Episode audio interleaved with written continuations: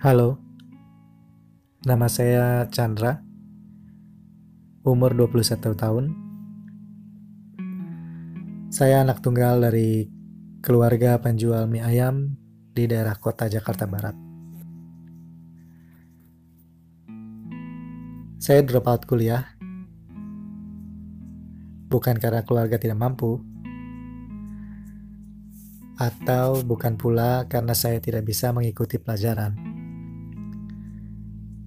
tapi saya tuh orangnya cepat bosan. Terutama ketika saya menemukan hal baru dan lebih menantang. Salah satunya, saya sempat bergabung dengan organisasi keagamaan yang cukup besar di Jakarta. Mengenakan seragam dan berkumpul dengan banyak saudara membuat saya lebih mementingkan aktivitas itu dan sering bolos kuliah. Tentunya ayah mengetahuinya dan beliau secara tegas melarang kegiatan-kegiatan saya itu.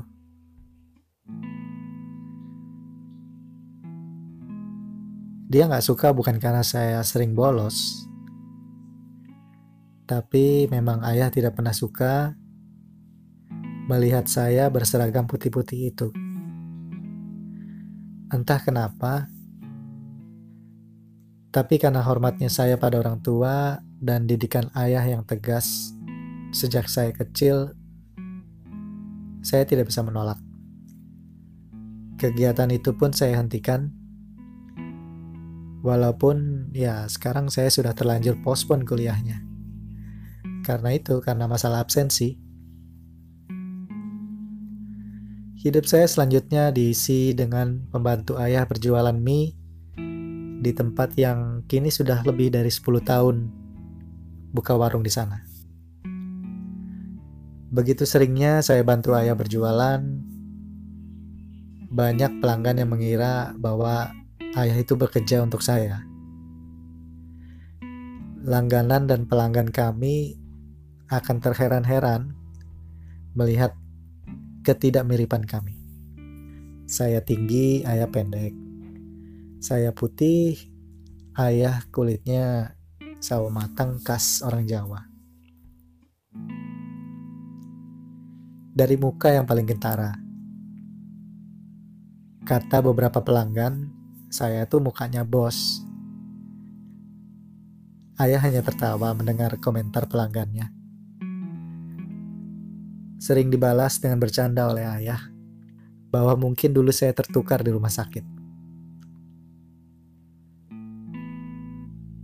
Sebagian kawan dan teman kuliah saya sering nongkrong di dekat warung. Paling sering sih ya teman-teman kampus. Kalau teman mantan organisasi saya dulu, mereka malas datang. Karena kalau ke sana harus tanpa seragam dan atribut. Ayah pernah bilang sama mereka, walaupun itu bercanda, jangan ngumpul di sini. Nanti dikira warung kita ada apa lagi. Pembeli jadi malas datang. Ya, mungkin mereka juga tersinggung. Makanya sebagian dari mereka tidak pernah datang lagi.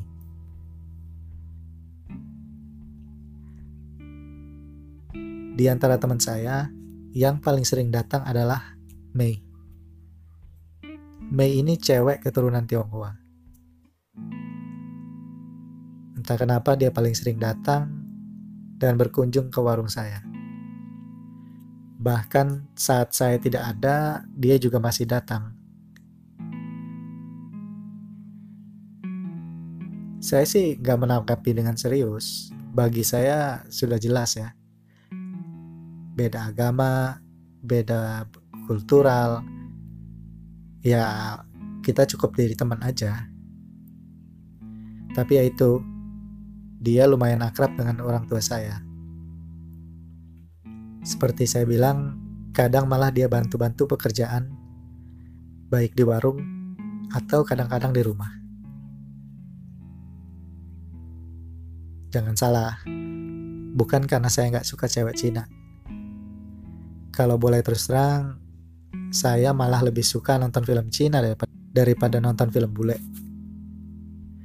Bahkan kalau mau dibilang ya sampai ke film dewasanya ya koleksi di HP saya tuh Asia semua. Mei itu juga lumayan. Cakepnya poin 7, bodinya poin 7. Jadi ya wajar aja sih kalau ayah atau bunda mikir saya suka sama dia. Ayah dan bunda selalu menerima Mei dengan ramah. Bahkan di rumah kami yang jaraknya tidak begitu jauh dari tempat dagang, Mei sering sekali datang dan ngobrol dengan mereka. Anyway, kesukaan saya pada perawakan cewek Cina berbanding terbalik dengan perasaan saya pada kaum prianya. Maaf-maaf aja nih. Apalagi setelah kasus seorang tokoh yang sempat heboh di Jakarta dan membuat organisasi saya yang dulu turun ke jalan. Oh iya, saya sempat ikut. Sampai ya itu, sampai ayah tahu dan kembali menegur saya. Gimana ya? Ayah tuh selalu memberi contoh untuk tidak pernah berkata atau mencela orang yang berbeda dengan kita. Baik suku, agama. Ya mungkin itulah yang akhirnya membuat saya juga berubah melunak dari tahun ke tahun. Figur ayah yang mengajarkan saya dengan perkataan dan perbuatannya. Apalagi di tempat ayah dan saya berdagang sekarang banyak sekali etnis Chinese-nya. Jadi semakin lama akhirnya saya berbaur dengan mereka dan banyak bertukar pikiran dalam percakapan-percakapan singkat saat mereka makan di warung saya. Hari berlalu hingga suatu hari ayah dan bunda selesai pulang berdagang mengajakku bicara di ruang tamu. Bunda mulai menyebut-nyebut nama Mei. Betapa dia itu wanita baik dan bisa menjadi calon istri yang baik. Muka saya merah mendengar ulasan bunda. Ayah hanya tersenyum dan memperhatikan reaksi muka saya. Saya dengan entengnya bilang pada bunda, Ya, Mei itu oke okay lah. Tapi kan dia Cina, bun. Yakin mau punya mantu Cina? Muka ayah berubah kaget dengan ceplas-ceplosnya jawaban saya. Walaupun sebenarnya saya asal ngomong aja tadi. Ya bercanda lah. Ayah memandang bunda dengan suatu tatapan dalam. Dan seperti mengerti apa yang dimaksud, bunda pun mengangguk. Ayah meneguk kopi di depannya dan akhirnya dia buka suara lagi. Chandra, anakku yang kami sayangi, Kini ya nak, kamu adalah anak kami apa pun yang terjadi setelah ayah menjelaskan sesuatu ini. Apa pun nanti pilihanmu, apa yang kau lakukan, kami mengerti. Mukaku sontak kaget, berubah keheranan. Apa maksud ayah? Kenapa dia seserius itu? Begini, kata ayah, memulai pembicaraan baru. Dia mengambil sebatang rokok punya saya dan membakarnya. Iya, rokok itu punya saya. Karena memang ayah tidak merokok. Jadi aku bisa merasakan ketegangan ayah dan menunggu cemas apa yang di apa yang akan diceritakannya. Ayah pun memulai kembali. Le, nama Chandra sebenarnya ayah ambil dari seorang langganan ayah saat masih berdagang keliling. Namanya Kohtan. Saya menarik nafas lega. Oh, ayah kagum sama beliau. Sampai mengambil namanya segala untuk anaknya. Lagi-lagi saya bercanda sambil tertawa kecil. Tawa yang singkat, lalu terhenti saat saya lihat muka ayah yang masih serius. Ayah menatapku dan melanjutkan ceritanya. Gini Le, toko tempat berjualan dia dulu terdampak kerusuhan di tahun 98. Dan Kohtan dan istrinya sampai saat ini ayah tidak tahu bagaimana keadaannya karena ayah tidak pernah ketemu mereka lagi. Saya semakin bingung ke mana arah pembicaraan ayah. Le, kami selalu mengajarkanmu saling menghormati dan tidak membedakan siapa pun teman dan kawanmu. Kamu ingat kan? Kata ayah sambil kembali menarik rokok di tangannya dalam-dalam. Iya ya, tapi apa hubungannya? Tanya saya semakin heran. Bunda melihat ke arah ayah yang masih mengumpulkan potongan-potongan cerita di kepalanya. Cerita yang sepertinya sangat sulit keluar dari mulutnya. Melihat kesulitan itu, kemudian bundalah yang menyambung cerita ayah. Kami sudah menikah lima tahun tanpa dikaruniai momongan nak. Sampai ayahmu pulang suatu hari membawamu ke rumah. Waktu itu kami masih tinggal di rumah nenekmu yang di dekat Harko. Saya terkejut bukan main. Saya menatap ayah meminta penjelasan lebih lanjut. Ayah melihatku dan tersenyum, lalu berkata, Ya betul anakku. Kejadian kerusuhan itu memberikan kamu kepada kami. Orang Cina langganan ayah waktu itu, sebelum dia lari meninggalkan tokonya yang sudah diserbu masa, dia menitipkan kamu di gerobak ayah. Tolong pak, selamatkan anak saya. Tolong pak, ingat ayah pada kejadian itu.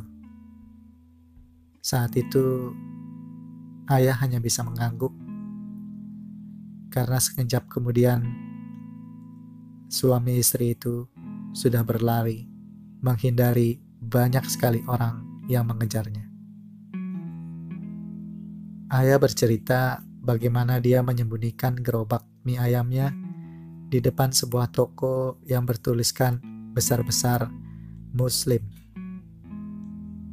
Ayah berlari melawan arah dengan membawa Chandra kecil dalam pelukannya. Ayah berlari melewati puluhan orang yang berteriak-teriak di jalan dan suasana yang sangat kacau. Ayah melanjutkan ceritanya.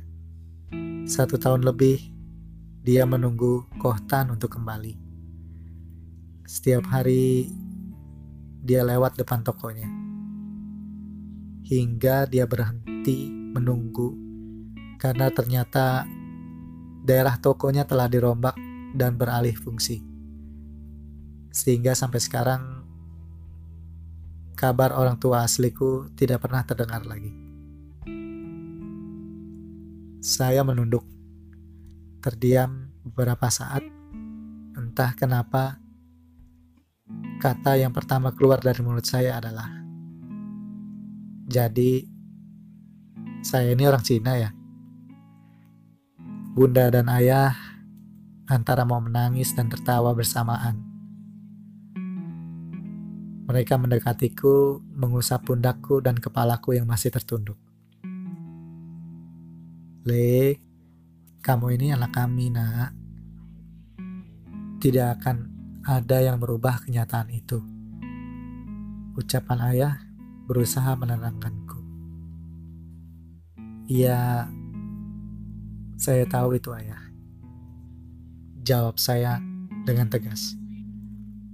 Dalam hati saya berpikir,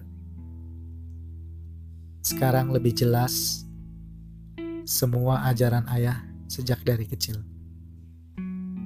Kenapa saya dididik untuk tidak pernah jadikan perbedaan sebagai alasan untuk tidak suka pada orang lain? Ya, saya sih tidak nyangka aja. Saya ini bukan Jawa asli tapi saya dapat menerima kenyataan ini. Sebenarnya saya juga sudah curiga. Tapi seperti ayah bilang, saya ini tetap anak mereka. Sedikit timbul penyesalan akan perlakuan saya selama ini. Tiba-tiba pikiran saya kembali ke Mei. Hmm, mungkin itu kenapa saya lebih tertarik pada wanita sipit selama ini. Saya tersenyum kecil, dan tentunya senyum itu tidak lepas dari pandangan Bunda. Kenapa, Le? Apa yang kamu pikirin? Kok senyum-senyum aja? Saya menggeleng dan langsung memeluk tubuh Bunda dan ayah bergantian. Tidak lupa saya mengucapkan terima kasih. Bukan cuma telah menyelamatkan saya, tapi juga membesarkan saya. Ya, saat itu kami menangis. Tapi itu lebih ke air mata kebahagiaan. Lega rasanya mengetahui kejelasan masa laluku. Dan mungkin bagi bunda dan ayah mereka juga lega. Rahasia yang selama ini mereka simpan bisa mereka berikan dengan baik dan diterima dengan baik olehku. Bertahun-tahun kemudian, ya saya dan Mei semakin dekat, semakin serius, dan akhirnya mulai membicarakan tentang jenjang pernikahan. Mei setuju menjadi mualaf, dan keluarga Mei mengetahui latar belakangku dan tentunya mereka tahu siapa keluargaku. Mereka pun menyetujui keputusan Mei dan merestui hubungan kami. Saya kembali meneruskan kuliah dan tentunya kini memiliki semangat baru dalam menyelesaikannya. Ya, namanya Mei. Cewek yang dahulu aku acuhkan kini menjadi sumber semangat hidup saya. Dunia ini seakan berubah, tapi mungkin lebih tepatnya cara saya memandang dunia ini yang telah berubah. Ayah dan bunda terlihat sangat bahagia akan perubahan hidupku saat Mei masuk ke dalam hidup saya. Dengan mengajarkan Mei tentang agama, membuat saya sendiri ikut memperdalam ilmu agama yang membesarkan saya itu. Dengan tidak mengurangi rasa hormat, saya mau berkata kepada orang tua asli saya atau keluarga mereka, jika Anda mendengarkan, saya cuma mau bilang saya baik-baik saja bersama keluarga saya. Dan sekarang saya sudah mau menikah.